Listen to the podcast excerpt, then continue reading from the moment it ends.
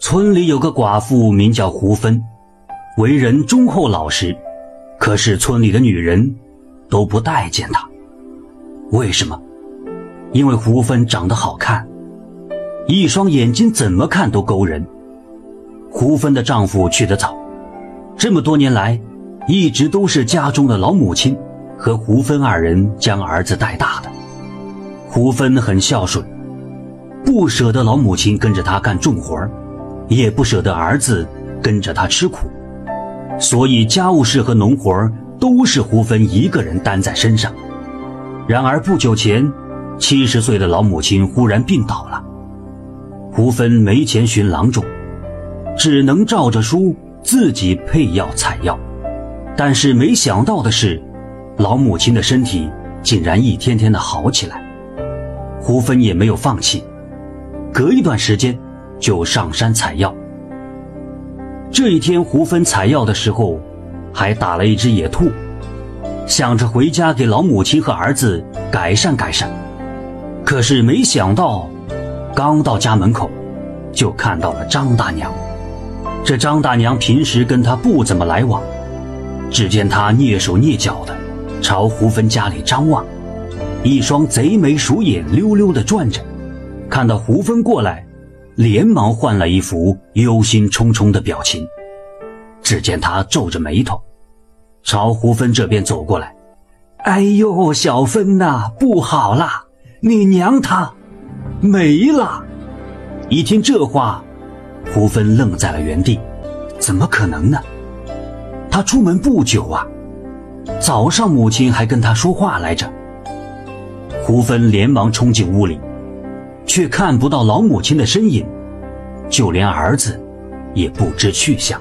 这时，张大娘说了：“胡芬呐，快跟我来吧，你娘啊，她在山脚下，还等着你去看最后一眼呢。”在路上，胡芬知道了真相，原来母亲担心她的安危，到山上去找她。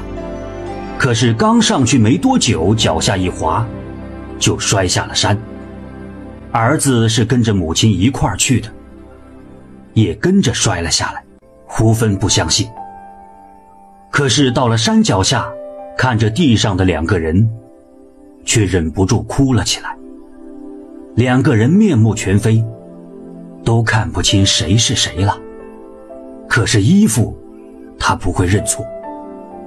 老母亲穿的花布衣裳，是她前两天刚做的；儿子身上的衣服虽然破破烂烂，但却是丈夫留下来的。胡芬跪坐在地上，抱着两个人放声大哭。周围的人都在好心的劝慰，说什么“人死不能复生”，让他节哀之类的话。然而这些话听在胡芬的耳朵里，更让她难过了。他抱着两个人，哭着哭着，就这么晕了过去。胡芬也病倒了，一连好几天都没有清醒过来。这一天半夜时分，胡芬猛然睁开双眼，原本沉重的身体变得轻飘飘的。他下了床，穿墙而出，在村子里飘飘荡荡，毫无目的的游走。就在这时，他听到一阵阵的啼哭之声，他向着声音传来的方向走过去。这里是张大娘家旁边的柴房，结果却看见老母亲和儿子在柴房里抱头痛哭，两人身上的衣服都换了，虽然破烂，却干干净净。很明显，这是最近刚换的。母亲和儿子看着身形飘渺的胡芬。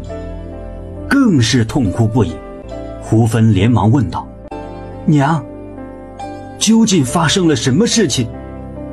你们不是从山上摔下来了吗？怎么会在这里呢？”老母亲抹了把眼泪：“哎呀，好媳妇儿，先前张大娘跟我说你从山上掉下来了，我还不信，没想到媳妇儿你还真……”老母亲话说到一半。说不下去了，母亲和胡芬两人互相说明彼此的情况，这才明白过来。原来张大娘给他们娘儿俩互相传递谎话，找到两个身形相似的人做了假，又怕露馅儿，就把胡芬的母亲和儿子关在了柴房之中。可是这张大娘为什么要这么做？胡芬气呼呼地飘出门外，转头穿墙而入，进了张大娘的家。张大娘本来就被柴房里的两人吵得睡不着觉，刚要起身，只见家门口一阵风吹过，大门开了。再一抬眼，胡芬就飘到了床前。他质问张大娘为什么要欺骗自己，还把老母亲和儿子锁在柴房之中。张大娘看到胡芬身形飘渺，脚下还悬着空。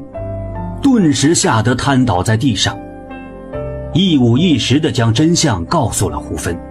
原来村长看上胡芬很久了，可是一直都找不到机会，便鼓动村民们共同演了这场戏，目的就是为了让胡芬伤心难过，他就可以趁虚而入，借着安慰胡芬的机会，让胡芬对他死心塌地。就在这时。门外传来一阵公鸡打鸣的声音，胡芬的身影瞬间消失。第二天一早，胡芬醒过来，只见村长虚情假意地站在门前，一副关心的样子，跟他说着话。胡芬不理会村长，反而是径直向张大娘家里走去，刚好碰到心虚的张大娘，她把老母亲和儿子送了回来。后来村长也知道。胡芬了解了他的计划，憋红了脸，再也没敢打他的主意。而张大娘也把胡芬穿墙而入、灵魂出窍的事传得越来越邪乎。如此一来，村里面的男女老少再也不敢欺负胡芬母子了。感谢您的收听，想继续收听下一集的，那就点个关注吧。